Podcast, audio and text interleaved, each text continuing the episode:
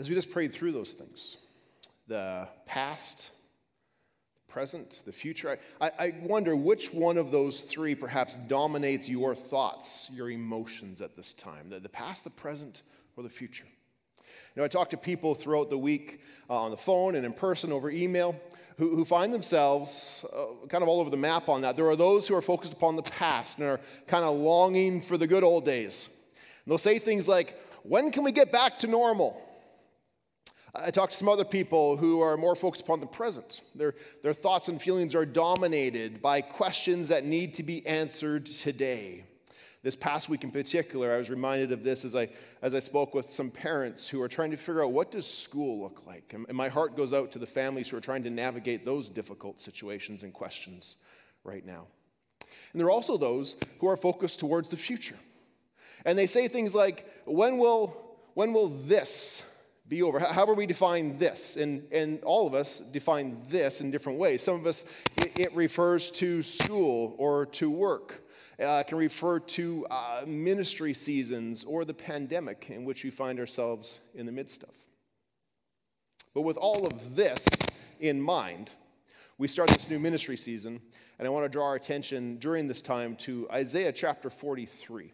And if you have your Bibles with you, you can turn there. We're going to follow through that short passage, a short section of that passage there today. Uh, as these guys try to fix my microphone, that's going to be crackling for the next few minutes. Zach, do you want me to grab a different one? Okay, all right, I'll keep going. and so, Isaiah chapter 43. This is a section of scripture that was written to the nation of Israel during a time when all of these thoughts were dominating their lives. They were longing for the good old days. They are at a point of facing new daily challenges but they are also waiting for it all to end. And the way that they defined this in their lives was that they had found themselves as a defeated nation, an exiled nation in Babylon. You see, their nation, their, their city, their temple have been conquered, and they themselves, the people, have been carried off to Babylon. And they were wrestling with all sorts of new things, with uh, living in a new land, trying to figure out how do we live a new way of life in this place new rules and regulations. They had loss of freedom that they were trying to figure out. And how in the world do they worship when the temple had been taken away from them? No questions and situations that they were facing that, in some ways, are not that dissimilar from some of the questions we've been facing these past six months. And in the midst of it all, God sends them the prophet Isaiah with a message of hope and assurance. And we read this in Isaiah chapter 43, verse 14, where it begins by saying, This is what the Lord says, your Redeemer, the Holy One of Israel. You see, God begins this message with a personal touch. He says, I am your Redeemer, the Holy One of Israel. He says, is their Redeemer meaning in referencing back to this idea that they had established a sacred promise generations ago where he would be their God and they would be his people. He was theirs and they were his. But also, this word redeemer, where they know that they're in a situation that is greater than they can handle themselves. And yet, in the midst of it, God says, I see you, I value you, I will be there for you and he would make this great exchange that redeemers make. The great exchange is, is going to be to their advantage. Thank you.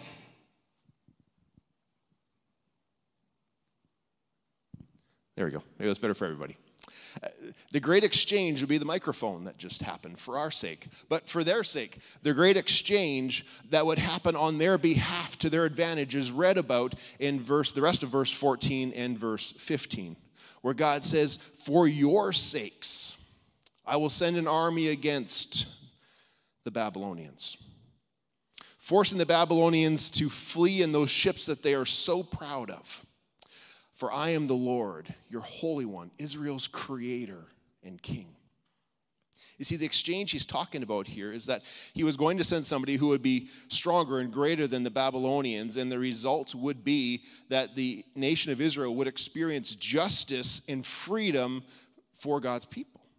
And the reference here, the specific reference to these ships, is kind of the, the symbol of that exchange. You see, they had these great uh, ships, this great fleet that was symbolic of, of their might in commerce and their strength in battle.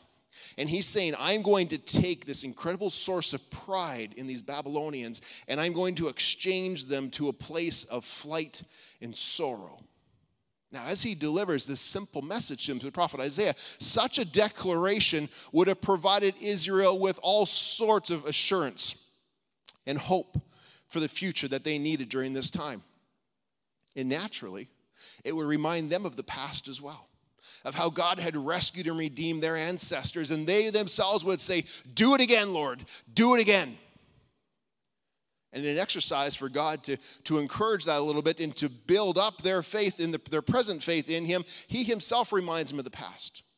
Verse 16, 17, Isaiah 43 is a retelling of Moses and Israel's miraculous escape from Pharaoh through the Red Sea, where God demonstrated his dominion over nature as he parted the waters so his people could cross on dry land to safety across the sea.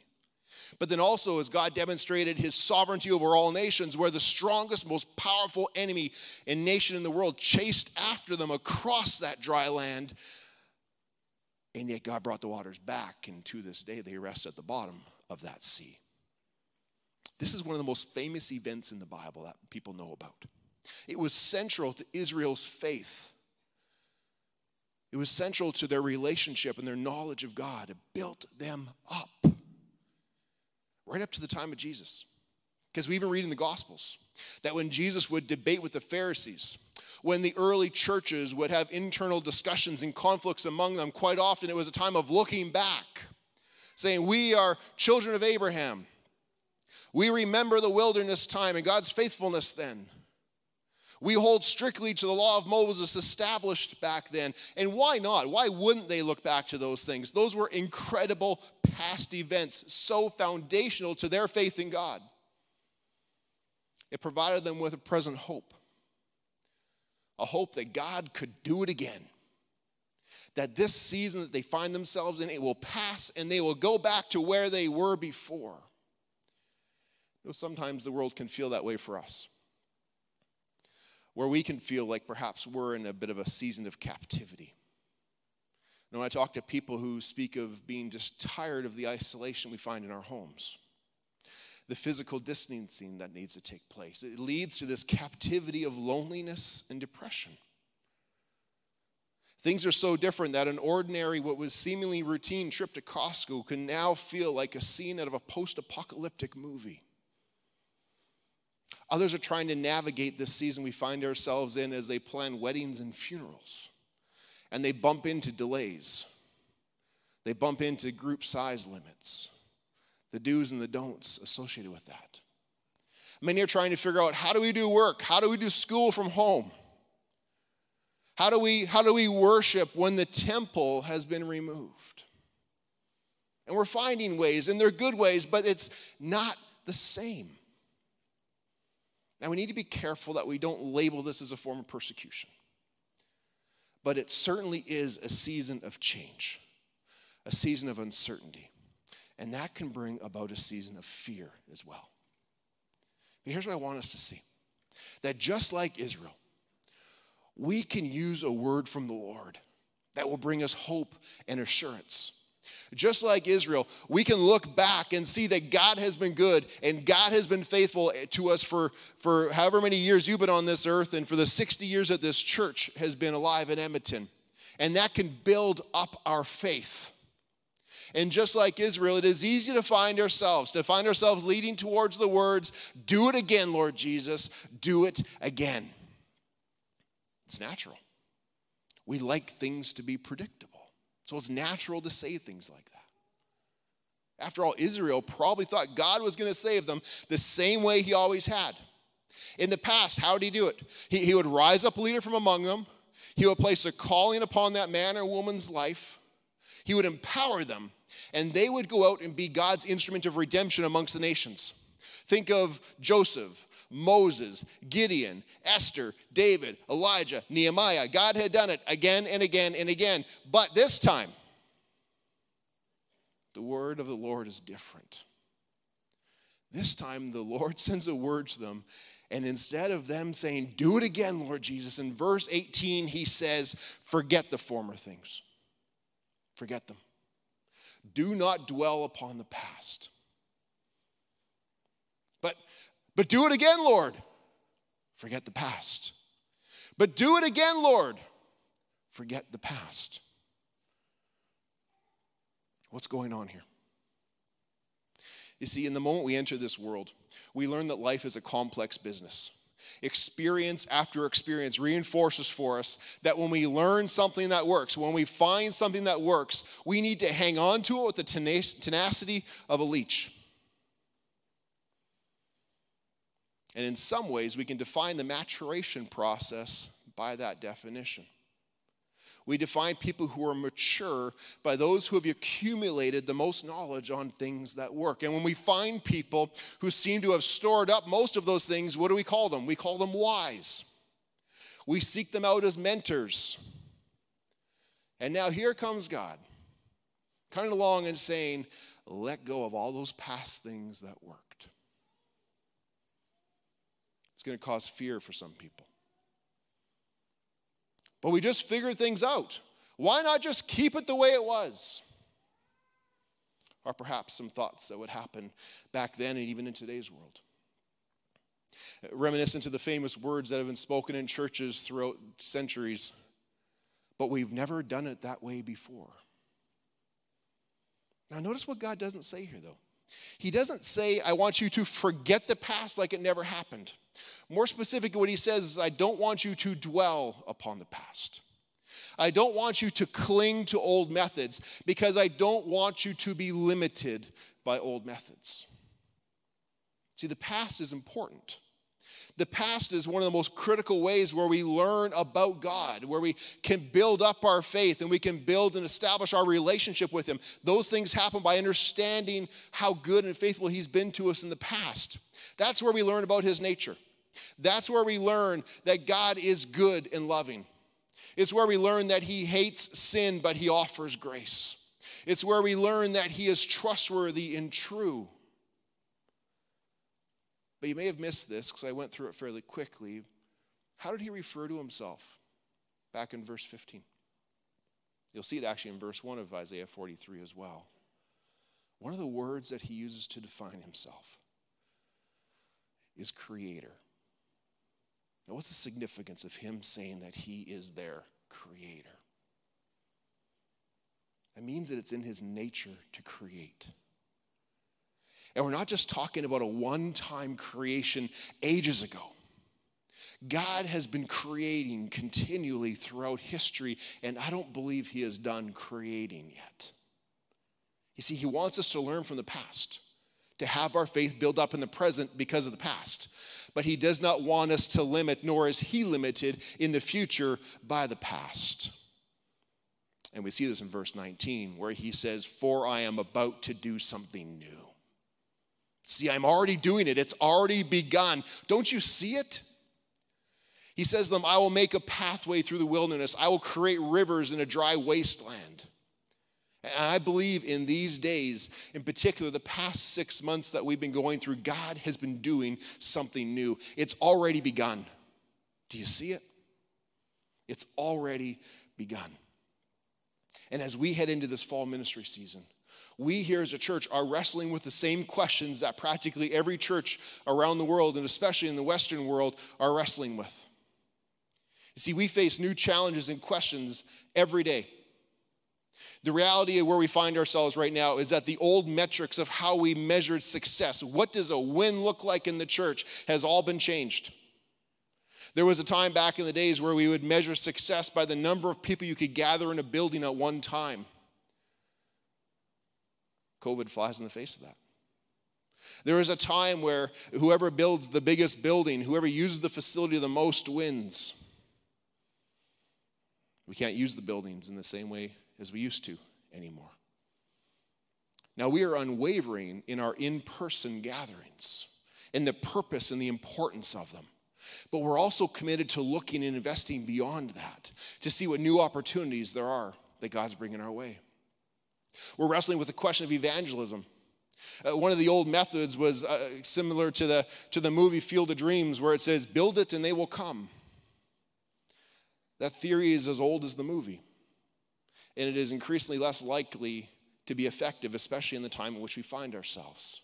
There is still reason to invite your neighbors to come to church with you, but there is more reason. It'll be more effective, and you will see greater fruit if you invite them to your living room. You invite them into your living room and establish a relationship with them, allow them to see Jesus in you. Allow them to encounter Christ through you, to sit and invite them to come experience West Meadows at home with you. Will be a new form of evangelism that starts to take greater effect. How do we do discipleship has changed. Back in mid March, when we ended up canceling practically everything, that was one of the hardest decisions I have ever had to make in the years that I've been a pastor. The hardest yet was how to restart. In part because we want to do so safely. And, and I thank you for those who have shared with us that they feel safe here in the building with us and that you think we're doing a good job of monitoring and, and keeping track of things. Thank you for that encouragement. But also, I was fearful that if we restart, we're just going to go back to old things in the face of the new things that God is doing. Uh, one of the big challenges that, that I wrestled with and some of the other staff as well is the fact that when we canceled all those groups, when we were forced to cancel all those groups, we were suddenly struck with the reality that we have failed our congregation. What do I mean by that? We have failed you because we have not taught all of you how to effectively feed yourself to feed yourself spiritually so that you in your own personal time know how to open the Word of God and read it and study it, so that you in your own personal time know how to pray and meditate, how you know how to give and serve apart from gathering together in a church building. We failed to teach everybody how to feed themselves effectively. And how much more of a critical time do we need that than when we had to cancel everything at the church? There's been a time of confession around that. We promise to do better on those fronts. We promise to look forward, doing better in those ways, to see that God is doing a new thing here with us collectively, but in us individually as well. See, Hebrews 13 8 says that the nature of God is the same yesterday, today, and forever. That means that the good news of Jesus Christ is unchanging. But history has proven to us that the methods of advancing the gospel continually advance. And we wanted to find out. And we wanted to help you all to have eyes to see it, to have ears to hear the new things that God is doing in people's lives. The big and the small moves that He's making. So we asked the congregation. We asked the congregation, what new things is God doing in your life? And we asked people to send in videos to us of these things. We thought, what a wonderful way to see faces that we haven't seen for a long time. But at the same time, to hear a bit of an update on what new things God is doing in people's lives. In these brief little testimonies, you're going to hear stories of things related to, to work and to health and to church. How there have been losses, but there is still hope. How there have been surprises. And that has built person's faith and made them excited and anticipating the days ahead. And I'm excited to share some of these stories with you of the new things that God is doing in these past few months. I just wanted to share some of the good things that God is doing in my life. And one of those things is, um, although I lost my job, uh, He has opened a new door. And the lessons that I learned from that job have just been a perfect transition for me into this new one, hopefully.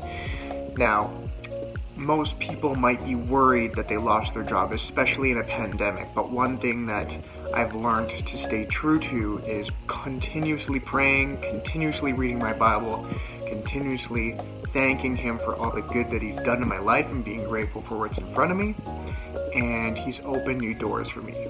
So I just want to say that in the midst of a storm, um, that song where you just got to praise louder and louder is so true and uh, that's exactly what I've done. And he's opened new doors for me.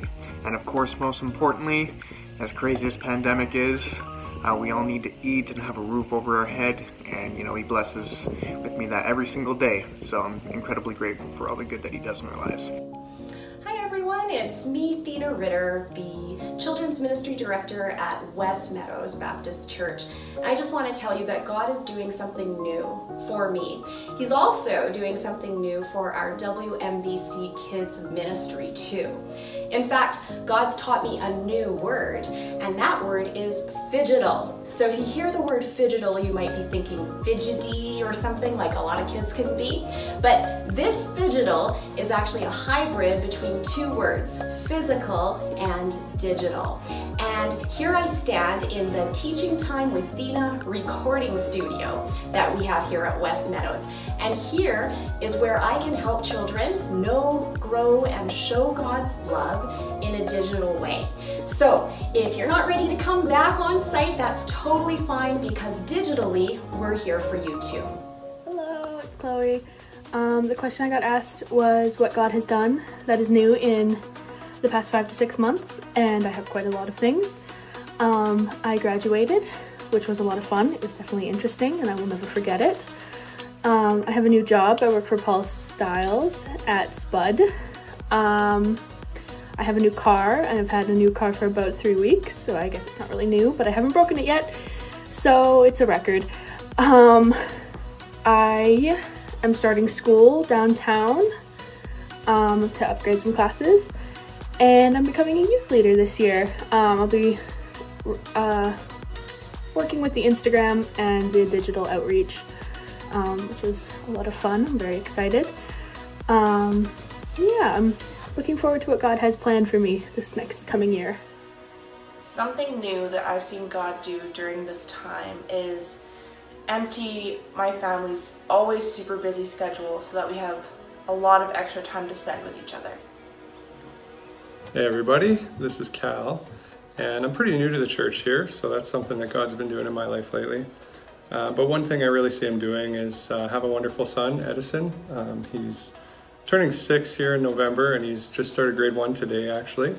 And um, it's just awesome to see him growing and changing and uh, learning about God too, of course. And uh, he's, I got the chance to go camping with him a couple weeks ago, and uh, he just had so much fun. So that will be the first annual father-son uh, camping trip. And uh, I know I have a good father in heaven, and I just love that we get to participate in some of the things that, that we see God doing in our lives.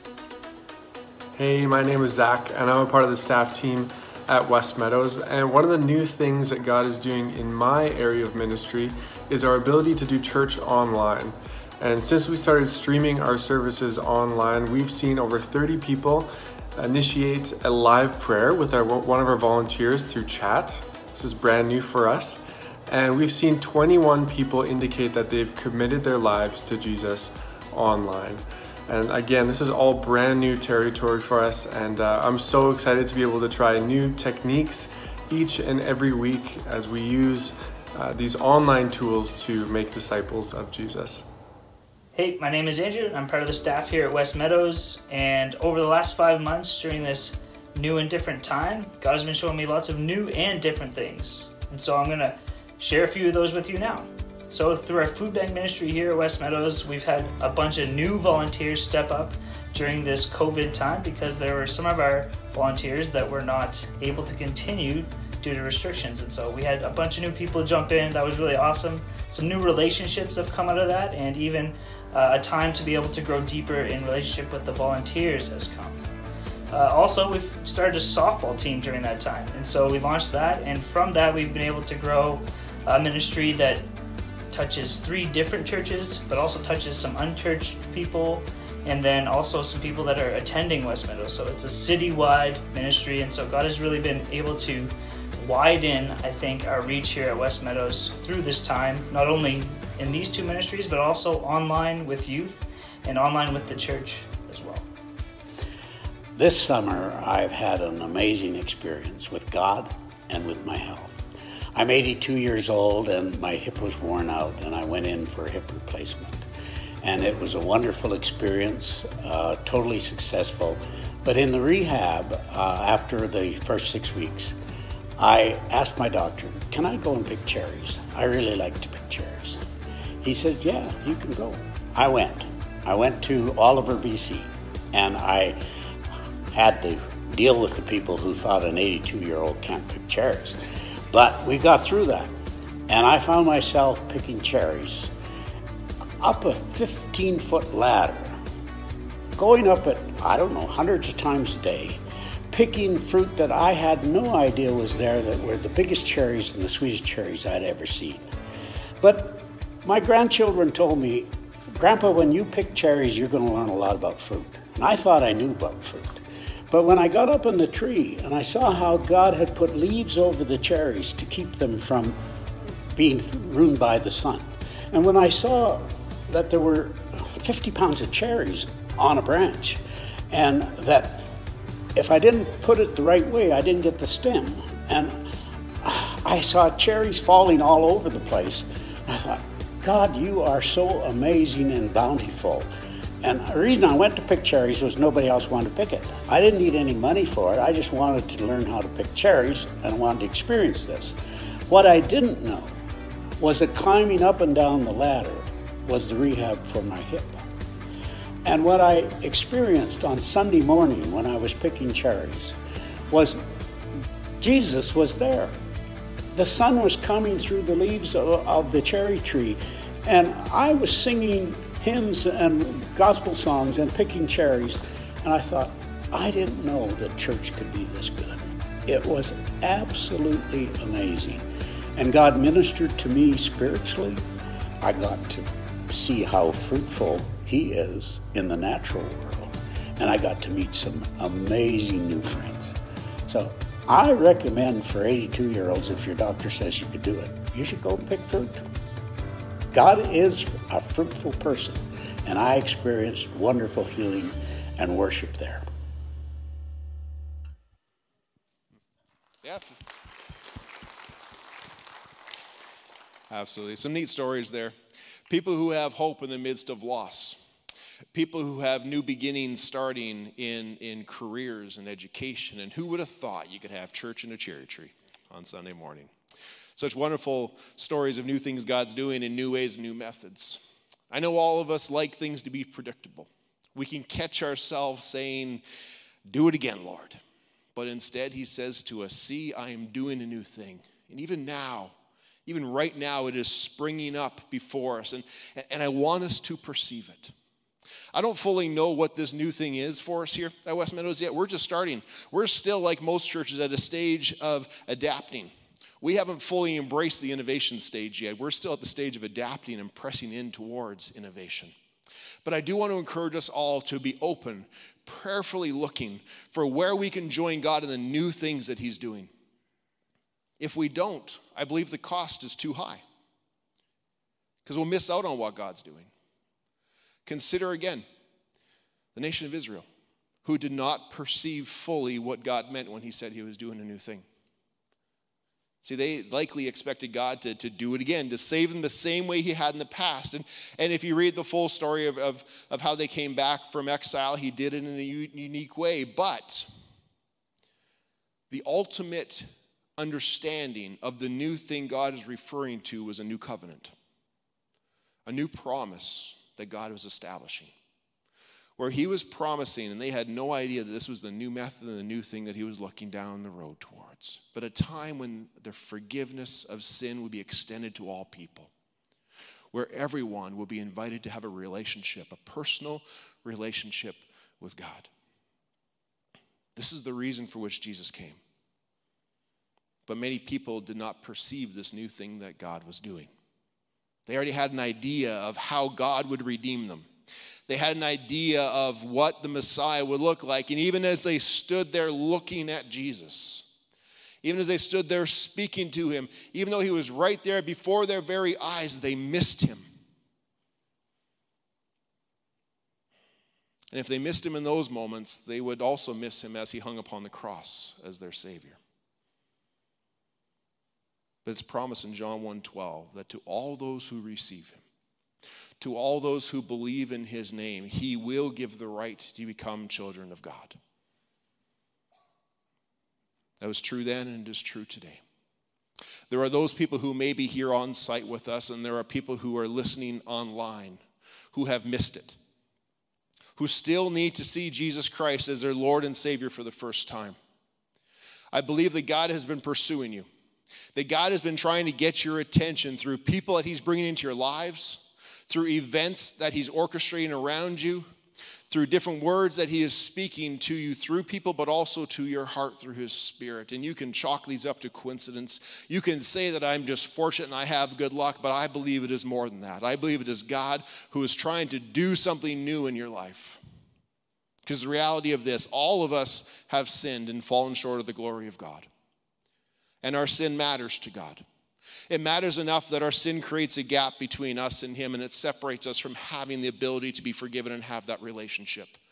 And we can never fill that gap ourselves. We could never pay the price on our own. But God loves you. He knows you, He sees you, He desires a relationship with you. So He sent Jesus to be the perfect offering for you, to pay the price that you could not pay, to give His life for yours.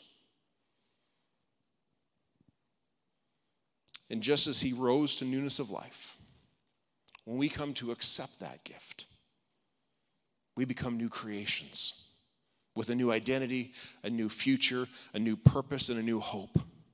But like any gift, while it's offered freely, we must choose to receive it. And you can receive that by saying yes to Jesus today. You can do so simply like if you're watching online by clicking on that raise your hand box or clicking with somebody who can pray with you. Or if you're here on site with us, come and find us after the service and we will come to a time of prayer with you here on site. But I pray that all of us, would live this new life in Jesus Christ, whether it is new life for the first time or if you've been a long time follower, that we would not be defined by the past, but we would be built up by the past, but that we would not be limited by it. That while we face these times of uncertainty, that we would look to the past for faith, but we would look forward anticipating the awesome things that God has yet to do. And that we would set our gaze forward with confidence and eagerness that God is doing a new thing. So before we come to a time of communion, I want to invite you, if you would join me in a word of prayer. Heavenly Father, we thank you that it, regardless of what is happening in our lives, in this building, in, in the city, in the world around us, that you, Lord, are the solid foundation upon which we can stand.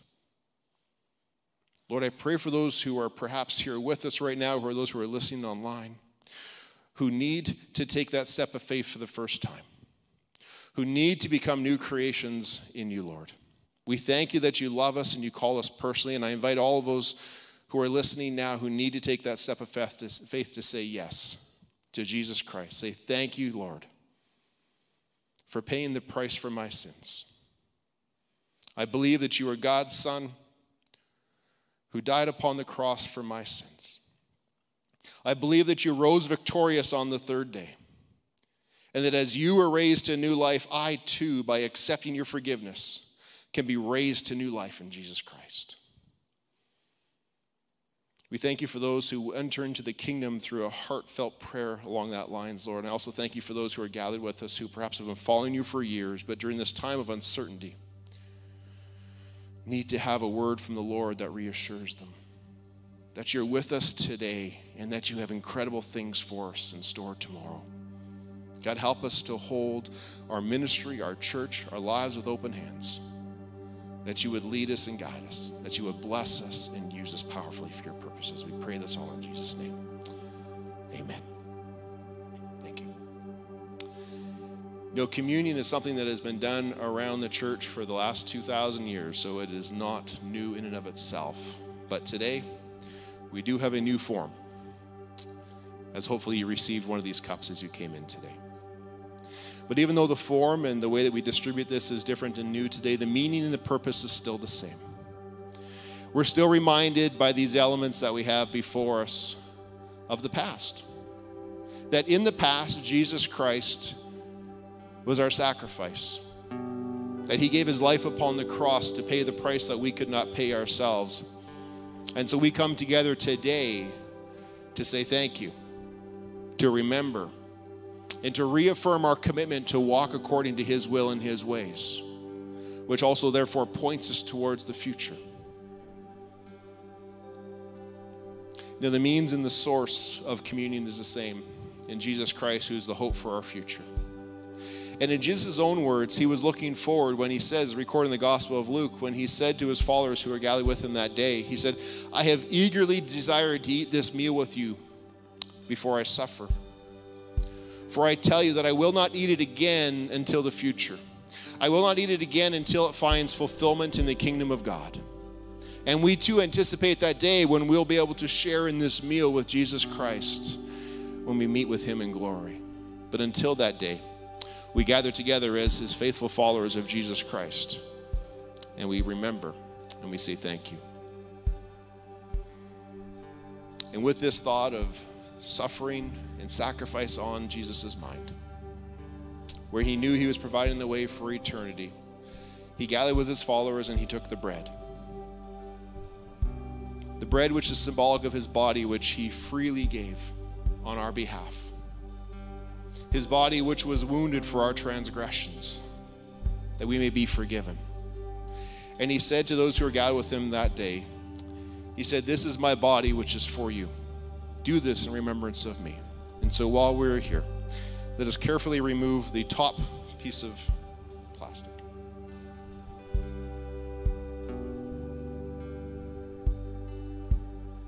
As we take the wafer, we take it together and pause and reflect.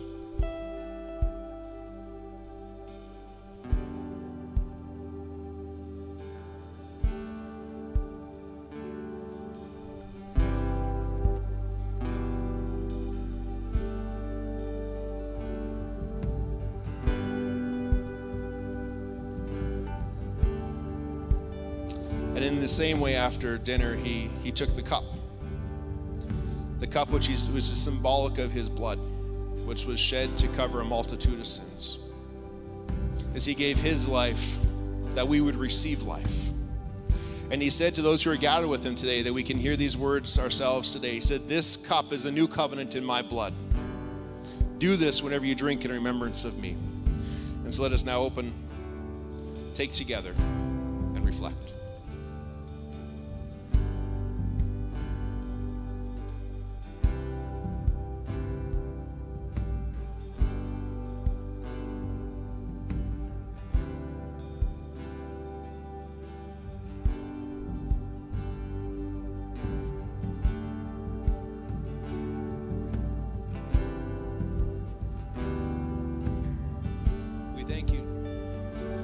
We thank you, Jesus, that during this time of new things, things that are uncomfortable for us, things that are different, and, and things that can cause us to have a longing for the way it was before.